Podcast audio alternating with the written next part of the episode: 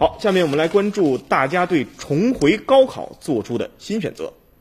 二零一九年的高考已经进入了倒计时了，高考留下的呢是很多我们的记忆啊，包括青春的激昂啊，奋斗的这种汗水，还有说不尽的这种苦，甚至呢还有一些遗憾。最近呢有一项投票叫做再参加一次高考，你会继续原有的选择，还是要一个不一样的人生？截止到六月五号，一共有 一点五万人参加了这个投票。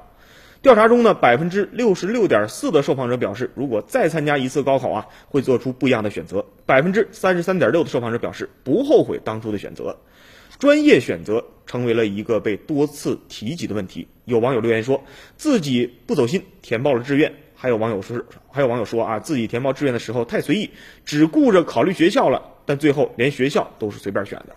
专家认为呢，填高考志愿是一门学问，很多人在填报志愿的时候呢，常常出现失误，被退档的、高分低录的都很可惜。要尽量避免出现这种问题，一定要有技巧，不能只参考分数，最好要综合的来对比。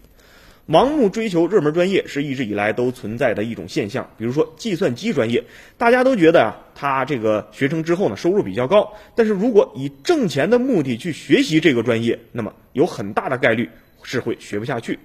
学了不太喜欢的专业怎么办呢？既然没有重新选择的机会，不如好好的完成自己的课业，然后等待时机成熟了，自己去创业，完成自己想做的事儿。其实啊，很多的专业，特别是同一所学校的专业，他们的这个差别啊，本来就不是特别大。上大学的目的呢，不只是为了以后求职的敲门砖，还应该成为更好的自己，这才是教育的最终目的。所以啊，大家在填报志愿的时候呢，要尽量遵循自己的内心啊，一定不要盲目的乱报，一定要参考专家的建议。